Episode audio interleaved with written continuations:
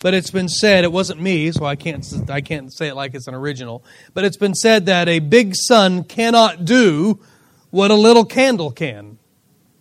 And that's shine in the night. Shine in the night. It's, I don't care how big the sun is, it doesn't shine in the night. Obviously, it's not night. The sun's up. But we, you know what? We know through uh, Brother Neil. Could you turn this up just a little, a little more? I kind of lost, lost that there. Thank you, brother. We know that through God's uh, revelation, and also through human experience, that God tends to do the opposite of what we think is best. He tends to work in ways that we don't expect. He tends to do things really the opposite of the way we thought things would turn out, doesn't he? Isaiah 55, verses 8 through 9, God said this to Israel For my thoughts are not your thoughts. And he says, Neither are your ways my ways, saith the Lord. For as the heavens are higher than the earth, so are my ways higher than your ways, and my thoughts than your thoughts. At another place, God said, Thou thoughtest that I was altogether as thyself. And he's essentially saying, Israel, I am nothing like you.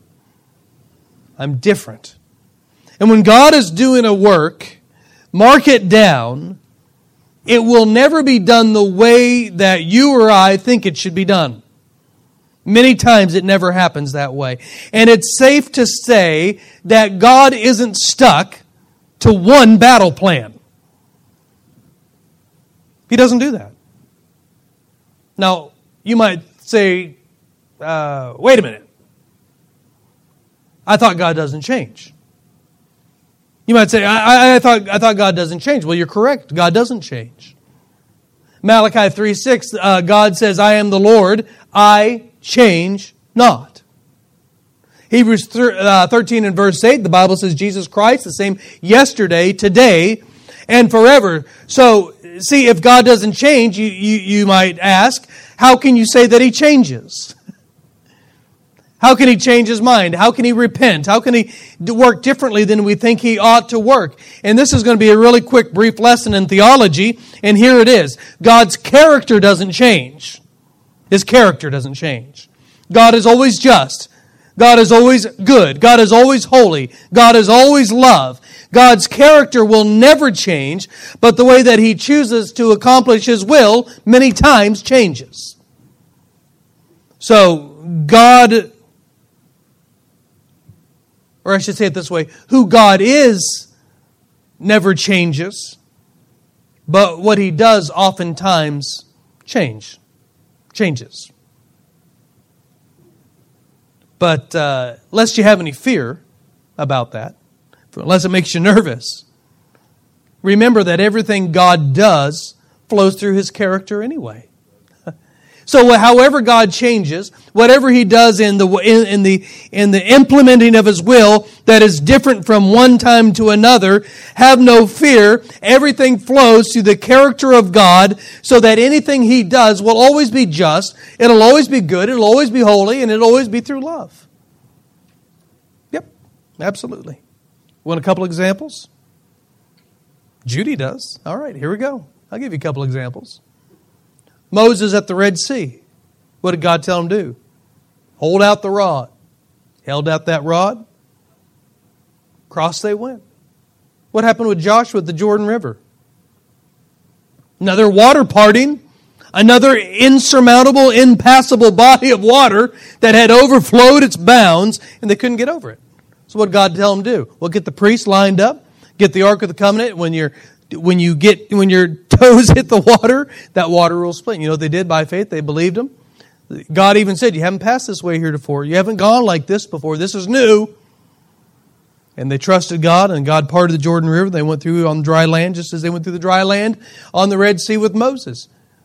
It was the same type of thing that was needed, but it was a different way that God did it. What about Moses fighting the Amalekites when Aaron and Hur had to hold up his arms? Through the battle while Joshua prevailed in battle. But then you come to the point when Joshua is fighting Jericho. And what do they do? They march around walls. They don't do any, but they just march.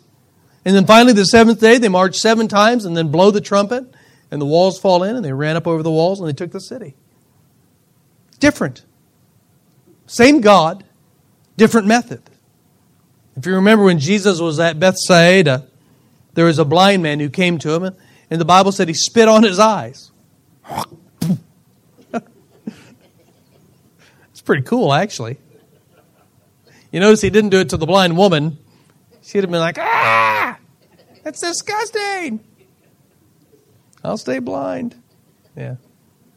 But then when Jesus was at the temple in John chapter 8, there is a blind man there as well, and the Bible says he spit into the dirt and made clay and anointed his eyes. He, he smeared that spit and clay over his eyes. It says, Go to the pool of Siloam and wash. And he received, no, different. Same God, different tactics. So the character of God never changes, but the way God accomplishes his will and the people he chooses to use often change. Let me say it this way God doesn't have a mold for service. God doesn't have a little cookie cutter plan of who He uses for service. And so many times we try to pour people into a mold of what God ought to use and what He needs to do to accomplish His will. And God every time will say, No, I'm not doing that. That's not what I do. God doesn't use a mold for service. And this is what I want to look at, and I want to see here in our chapter, in ver- chapter 25 here in Genesis tonight, is how God is going to work here and how we're going to watch God work, but it begins here in chapter 25. And um, notice, notice this in, in, in verses 1 through 7 of chapter 25. We see Abraham goes ahead and he remarries.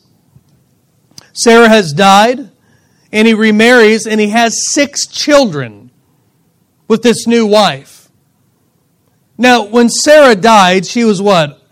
127, if I remember right, would made Abraham 137. So at about 137, which is when uh, Ishmael died, Ishmael died at 137. So when Ishmael, uh, when Ishmael is about dead at 137, his dad Abraham's getting remarried. And then he has six children. Well, that kills him. That finally did him in. But before he dies, after those six kids, he gives everything to Isaac and all the other six kids from his other wife, that concubine, she's called a concubine, he gives some parting gifts and he sends them out of Canaan and he, Canaan and he sends them on east. A little parting gift. See you later. Bye bye. Here's your goat. Here's your chicken. Nice knowing you. Isaac gets everything. You just get. It's like the price is right, you know? Remember that show? Is that still on? Is that thing on? Yeah. Thanks for showing up, loser. Here's your gift. You didn't win anything, but here's the little parting gift. Or the what's the other one? Wheel of Fortune. They get parting gifts, don't they? I don't know. Yeah, I don't know. You're not good at figuring out words, so here's you this. Yeah. So that's what these six kids got. And so then in verse 7 of chapter 1, Abraham calls it quits at about 175. Could you imagine being 175 years old? Now, I guess if I felt like this at 150, I'd be all right, but that, that ain't happening. So Abraham dies, and Isaac and Ishmael bury Abraham, bury him next to Sarah. And in verse 11, the Bible says that God blesses Isaac. Look at this. And it came to pass after the death of Abraham that God blessed his son Isaac, and Isaac dwelt by the well, Lahai Roi. And then in verses 12 through 18, we're going to see the lineage of Ishmael. And as I said, he's going to live to be about 137. We see that in verse 17. And these are the years of the life of Ishmael, 130 and seven years. And he gave up the ghost and died and was gathered unto his people. So this ends the life of Abraham and the life of Ishmael. And then in verses 19 through 34, we're picking up with the life of Isaac. And so here we're going to have the family of Isaac beginning in verse 19. And these are the generations of Isaac, Abraham's son. Abraham begat Isaac. And Isaac was 40 years old when he took Rebekah to wife, the daughter of Bethuel, the Syrian of Padan Aram, the sister to Laban, the Syrian. And so Isaac gets married at 40 years old, and, Rebe- and Rebekah is going to be barren for the first 20 years of their marriage. And the Bible says that Isaac asked God for a son. You realize there has to be a son for the Messiah to come. Abraham, his father, had this same dilemma. Here I am. How old am I? I don't have a son. God, you're promising me a son. I don't have a son. And Isaac here is in the same place, 20 years into marriage, and he's thinking, if this Messiah is coming, there's got to be a son. If the promise is going to be to me, there's got to be a son. And the Bible says he beseeches God, he inquires of God for a son, and God uh, allows Rebekah to conceive. But Rebecca notices that there's something weird going on inside of her. It's like, yeah, it's called a kid. That's a child. I don't know what that feels like. Thank the Lord. I have no clue what that's like. So, oh, the, the benefits of being a man, huh? So she notices something weird's going on. And look at verse 22 and 23. And the children struggled together within her, and she said, If it be so, why am I thus? Because you got a kid in you. But she went to inquire of the Lord. But it wasn't just one kid. Bum, bum, bum. There's two. Two kids. And the Lord said unto her, Two nations are in thy womb, and two manner of people shall be separated from thy bowels. And the one people shall be stronger than the other people, and the elder shall serve the younger. Now, notice what God tells her here. You have two nations inside of you. Two nations are inside of you. Two manner of people are inside of you. One is going to be stronger than the other. The elder is going to serve the younger? That's totally out of character and out of pattern. So, good news, Isaac. You're having twins. Yep. This is the family, this is the lineage of Isaac that we get in here in verses 19 on through, oh, down to verse, really down to verse 34. So the third thing I notice here in this chapter, we have, this sounds silly, the same womb, but opposite boys. Totally, completely opposite sons. Take careful note of the difference between these brothers. In verse 1, or I'm sorry, in verse 25, Esau, look what it says about Esau. This is the first thing that they said. Verse 25, and the first came out red. okay? Esau, you're red. And all over, all over like a hairy garment. You're like a wool sweater, man.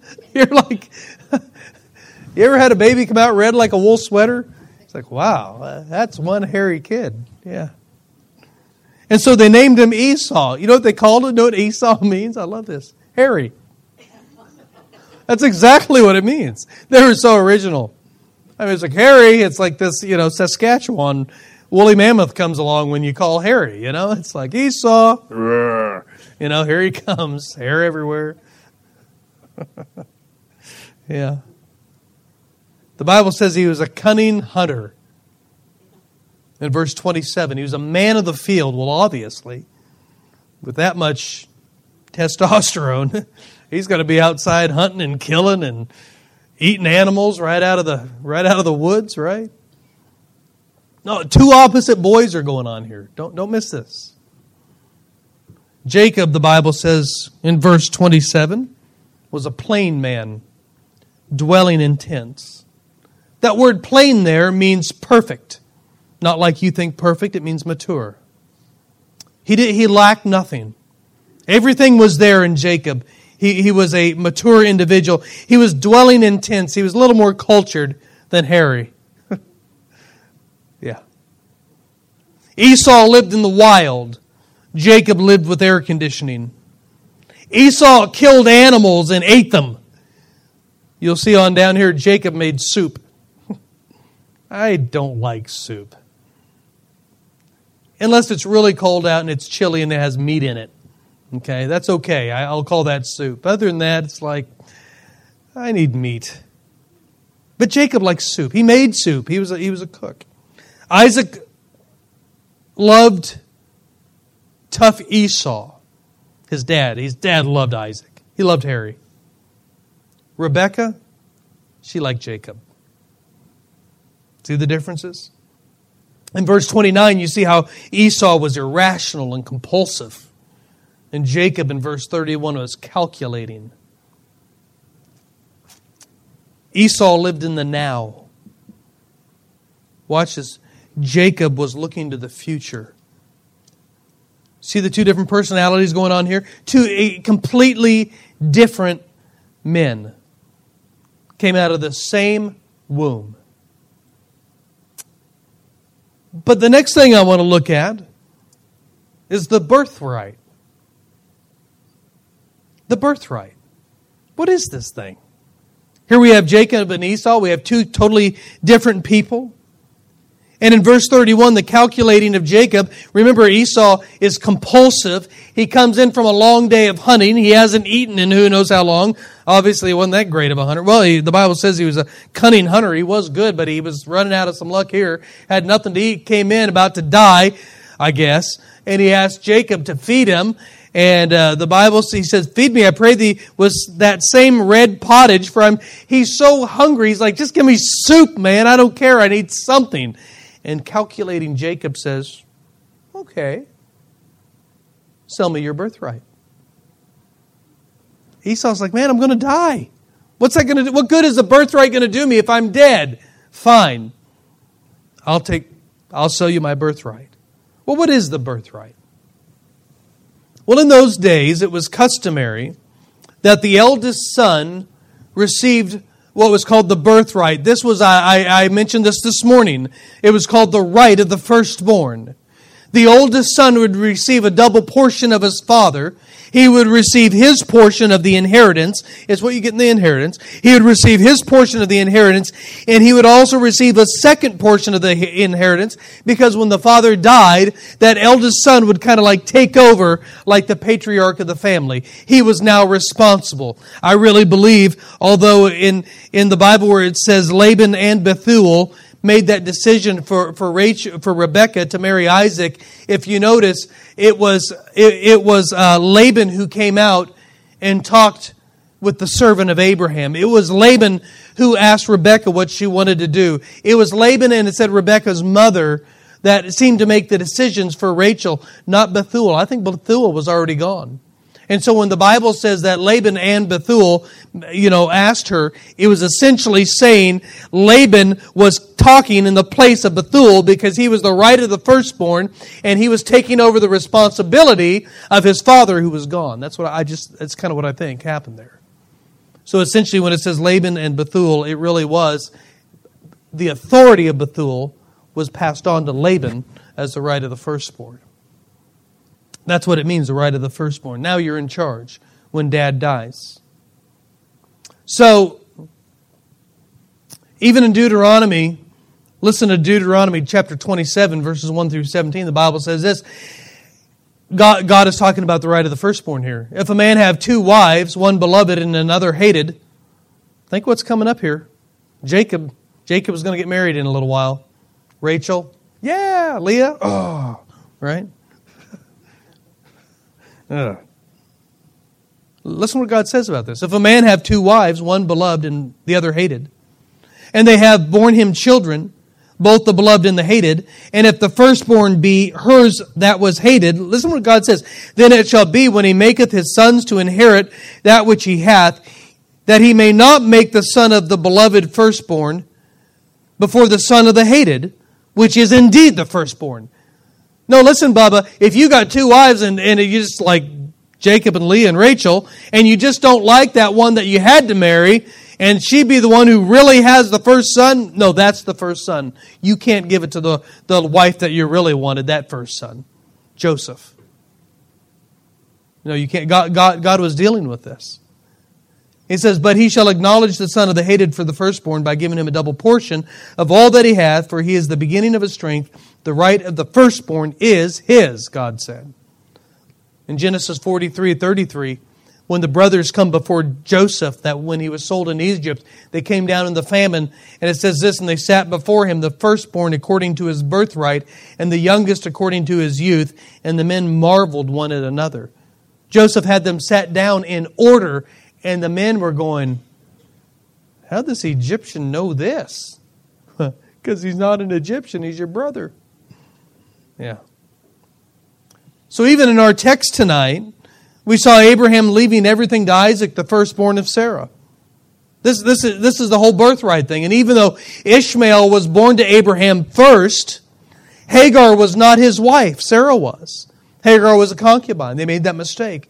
But God only recognized Sarah as the wife. Isaac was the firstborn, and he got the, the right of the firstborn. And can we forget Jesus Christ? We look at this this morning. The firstborn of every creature, the Bible says, and how he is the heir of all things.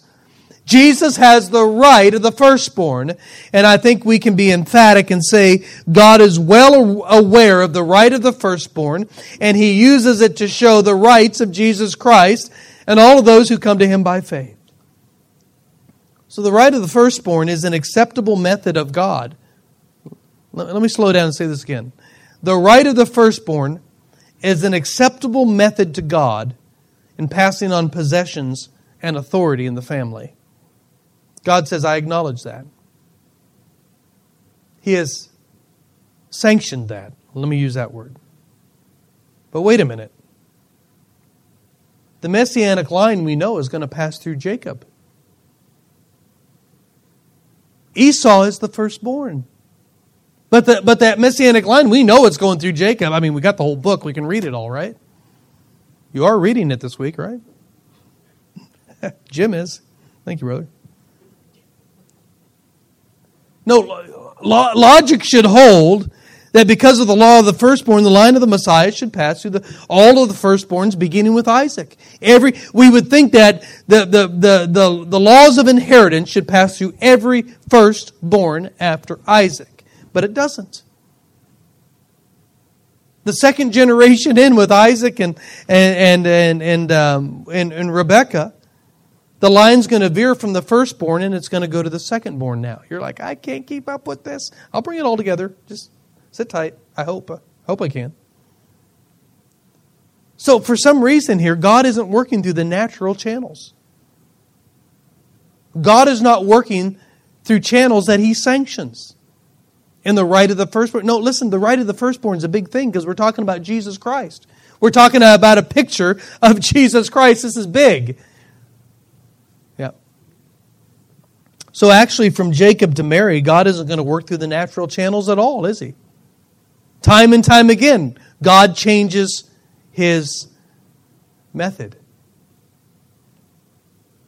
There's going to be a departure from the firstborn. We're going to see Gentiles in the line of Jesus Christ. What, Gentiles? How did that happen?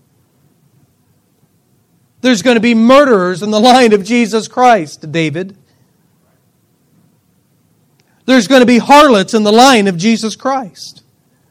And there are going to be the most unlikely people in the lineage of the Messiah.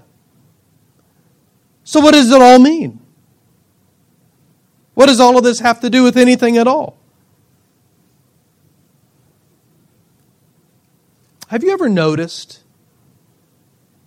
that we have preconceived ideas with who God desires to use in His service?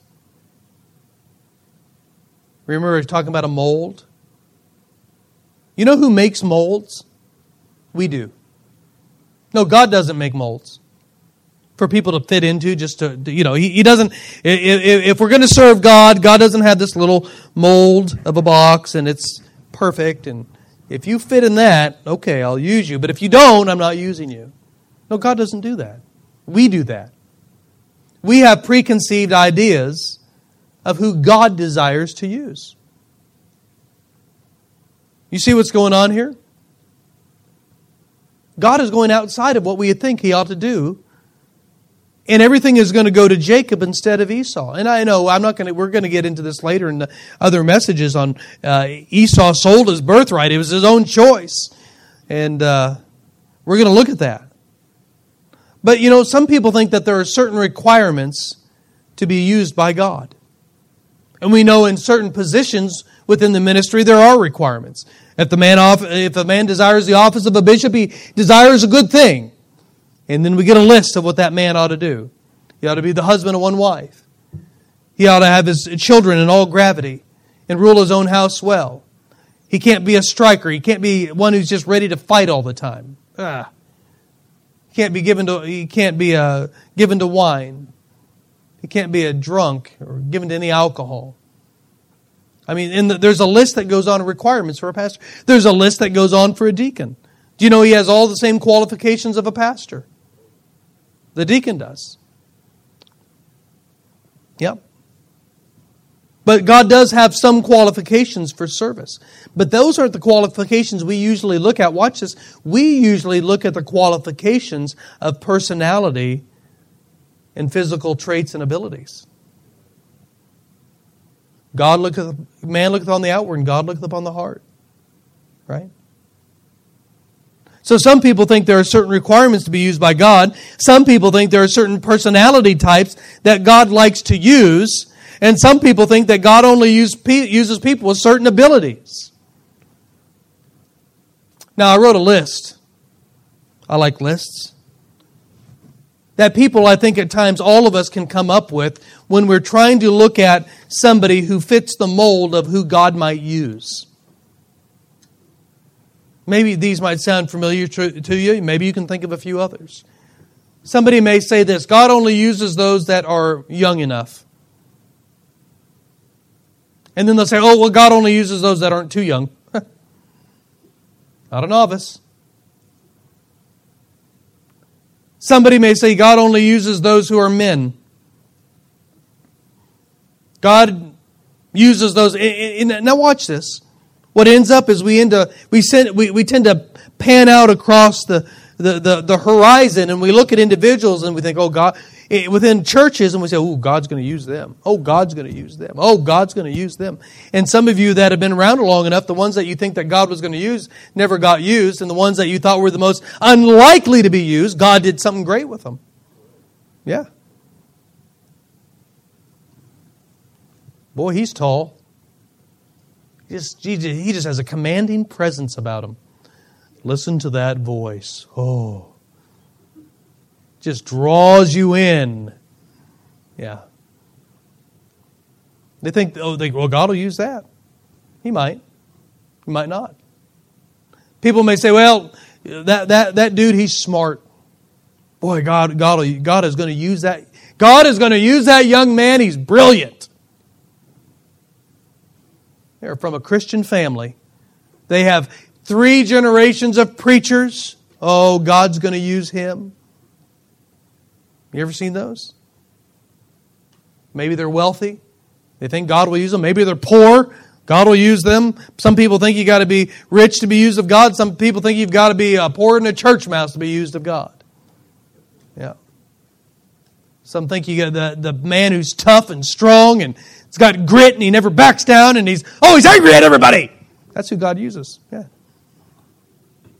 And then some people think the guy who's meek and mild and never raises his voice and, yeah. Nobody's afraid of him whatsoever. That's who God uses. Yeah.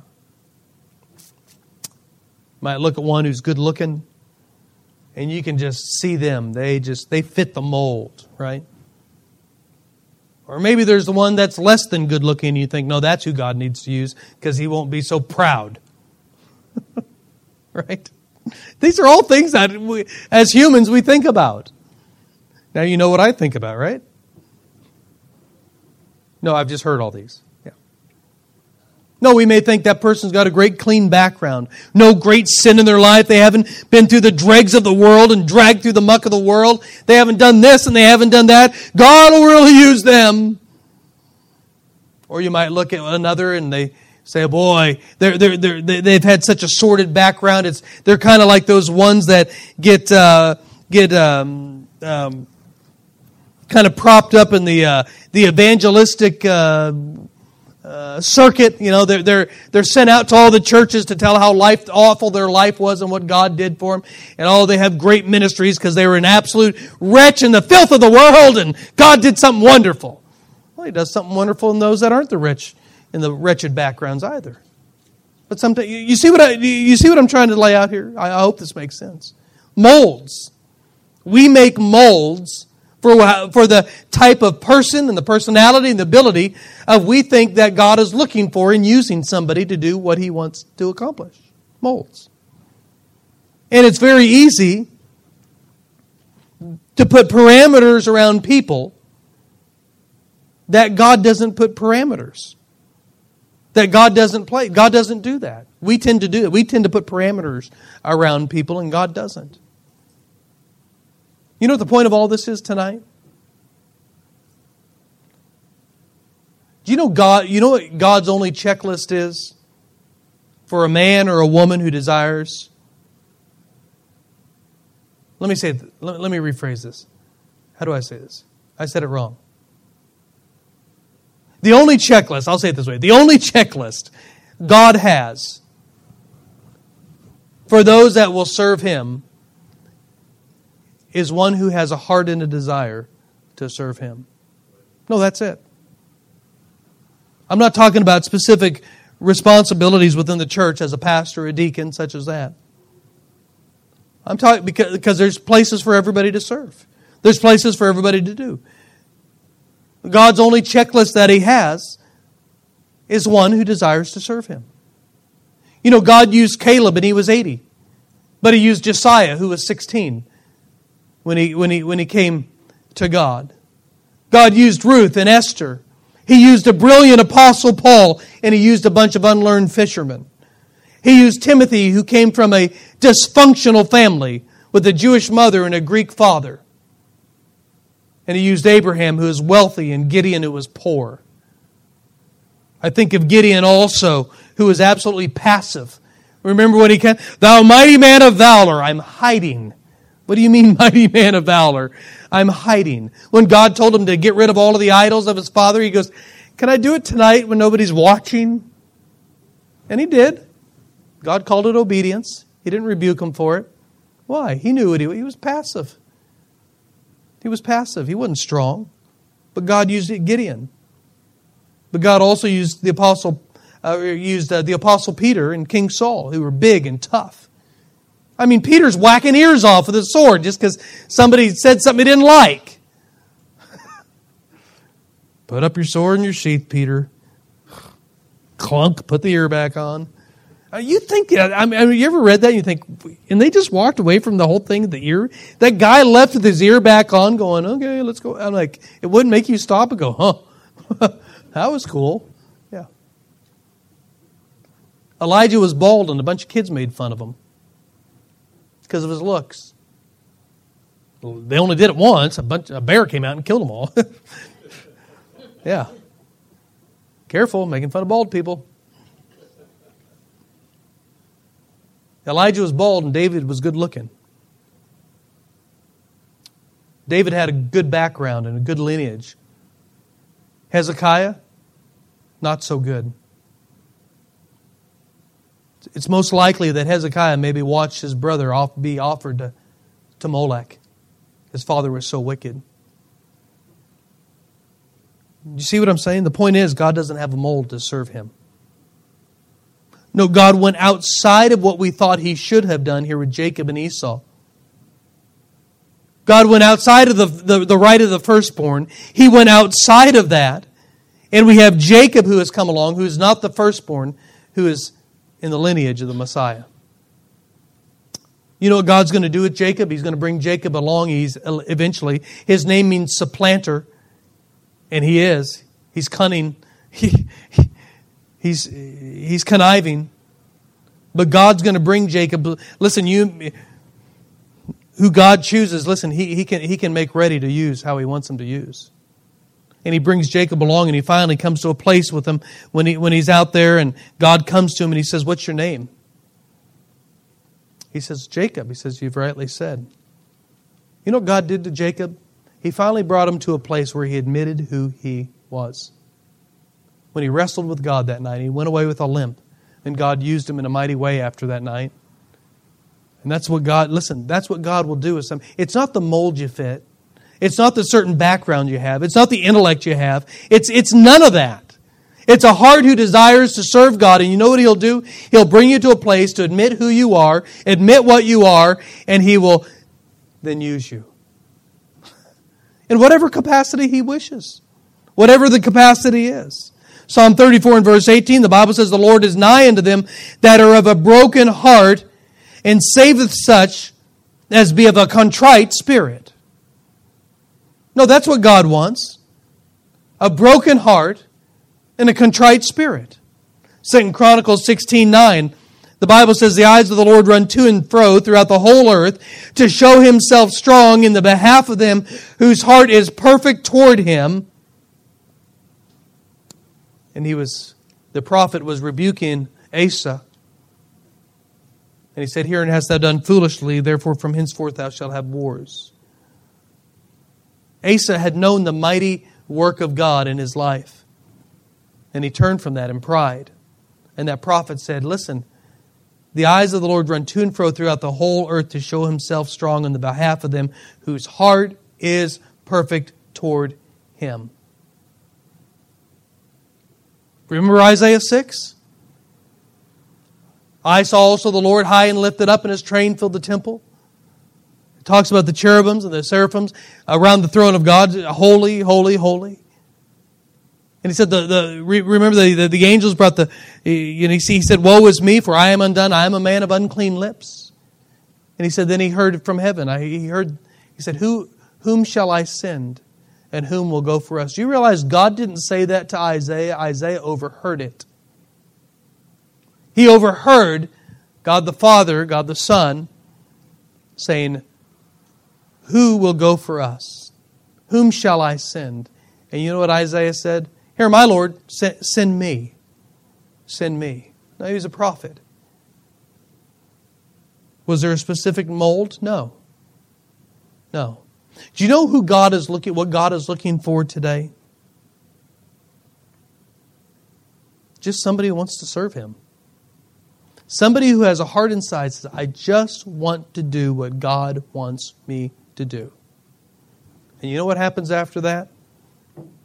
God will make you what you need to be, where you need to be to do what He wants you to do. The rest is up to Him. Isn't that great?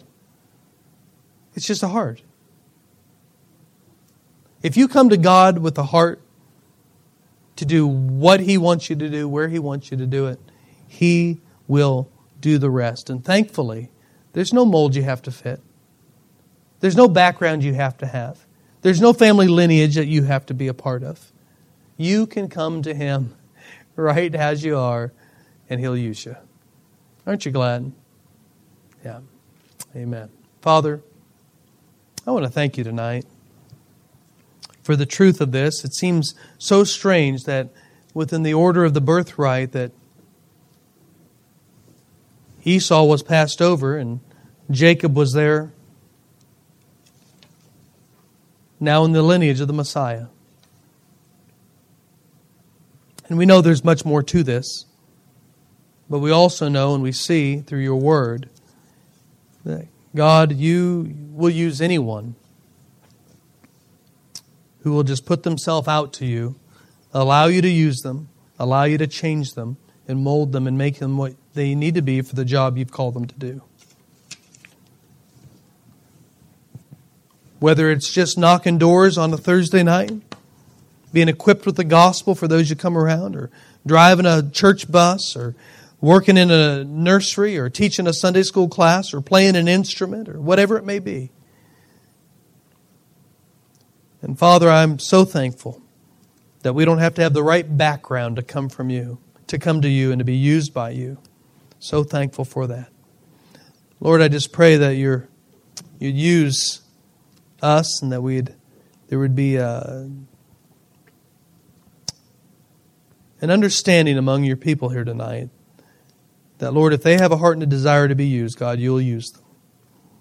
I pray we'd all have that heart. Would you help us in that? Thank you in Jesus' name. Amen. Why don't you stand?